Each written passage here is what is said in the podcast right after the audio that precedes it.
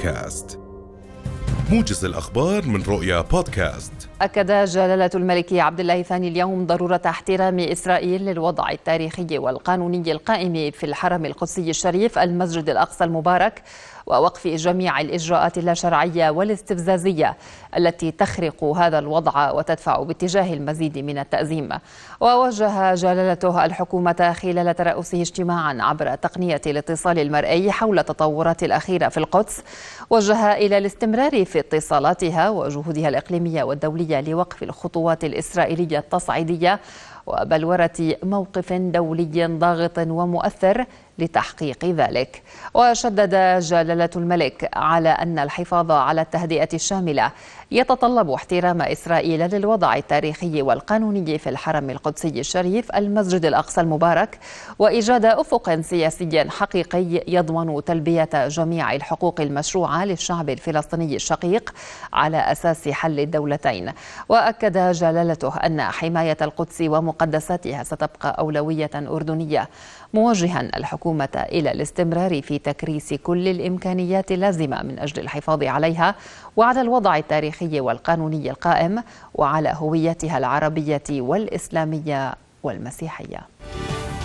وزارة الخارجية وشؤون المغتربين حذرت من أن استمرار الاحتلال الإسرائيلي في خطواته المستهدفة. تغيير الوضع التاريخي والقانوني القائم في المسجد الأقصى المبارك الحرم القدسي الشريف وفرض التقسيم الزمني والمكاني فيه يمثل تصعيدا خطيرا وخرقا مدانا ومرفوضا للقانون الدولي ومسؤوليات إسرائيل بصفتها القوة القائمة بالاحتلال. الناطق الرسمي باسم الوزارة السفير هيثم أبو الفول شدد على أن الاحتلال الاحتلال يتحمل كامل المسؤولية عن التبعات الخطيرة لهذا التصعيد الذي يقوض كافة الجهود المبذولة للحفاظ على التهدئة الشاملة ومنع تفاقم العنف الذي يهدد الأمن والسلم.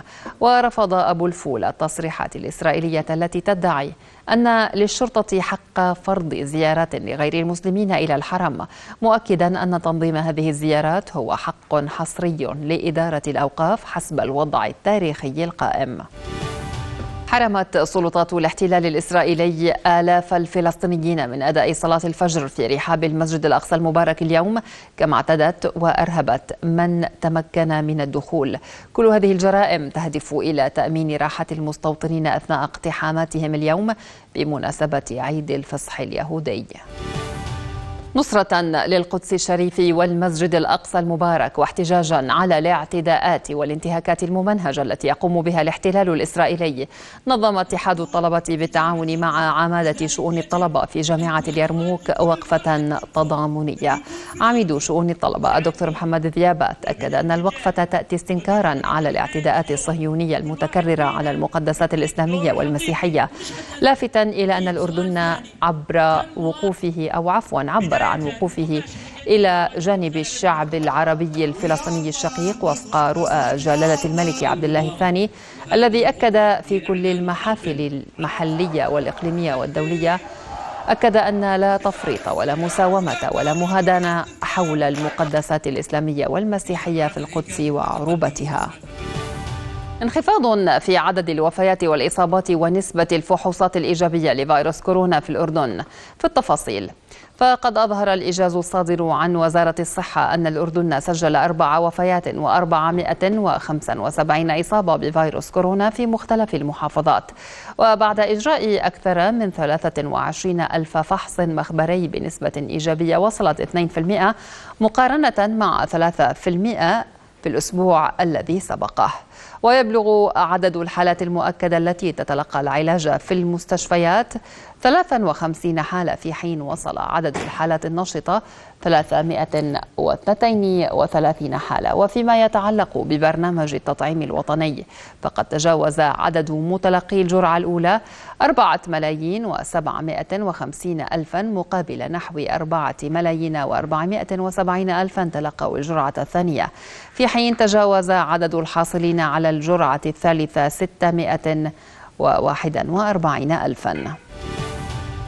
أكد نائب رئيس مجلس القيادة الرئاسي اليمني عبد الله الإعلامي أن قادة اليمن الجدد مستعدون للحرب إذا فشلت جهود السلام مع الحوثيين. الإعلامي شدد في أول مقابلة إعلامية يجريها منذ تعيينه في الهيئة المكونة من ثمانية أعضاء على أن الأولوية تبقى لإنهاء النزاع المستمر منذ أكثر من سبع سنوات وأن السلام هو الخيار الأول لكننا مستعدون للحرب. انطلقت اليوم عمليات الغوص لتفقد هيكل سفينة شحن تجارية تنقل 750 طنا من الوقود غرقت جراء سوء الأحوال الجوية قبالة سواحل تونس الجنوبية ولم تظهر بعد آثار تلوث السفينة الغارقة أكسيلو والتي ترفع علم غينيا الاستوائية كانت قادمة من ميناء دمياط المصري متوجهة إلى مالطا لكن الصعوبات حالت دون مواصلة مسارها نظرا لسوء الأحوال الجوية وهيجان البحر وأثار غرق السفينة مخاوف من إمكانية تسرب الوقود وهو أمر من شأنه أن يتسبب بكارثة بيئية في منطقة خليج قابس. اتهمت وزارة الدفاع الروسية الحكومة الأوكرانية بمنع قواتها المحاصرة في أحد المصانع الذي يعد آخر معقل لها في مدينة ماريوبول من التفاوض على الاستسلام. وذكرت الوزارة أنها رصدت مكالمات للسلطات الأوكرانية تمنع فيها إجراء مفاوضات بشأن الاستسلام وتصدر أوامر بإطلاق فوري للنار على كل من يرغب في نزع السلاح في صفوف العسكريين الأوكرانيين والمرتزقة الأجانب. كما أعلنت الوزارة أن قواتها أسقطت طائرة شحن عسكرية أوكرانية محملة بأسلحة غربية قرب ميناء أوديسا جنوب أوكرانيا.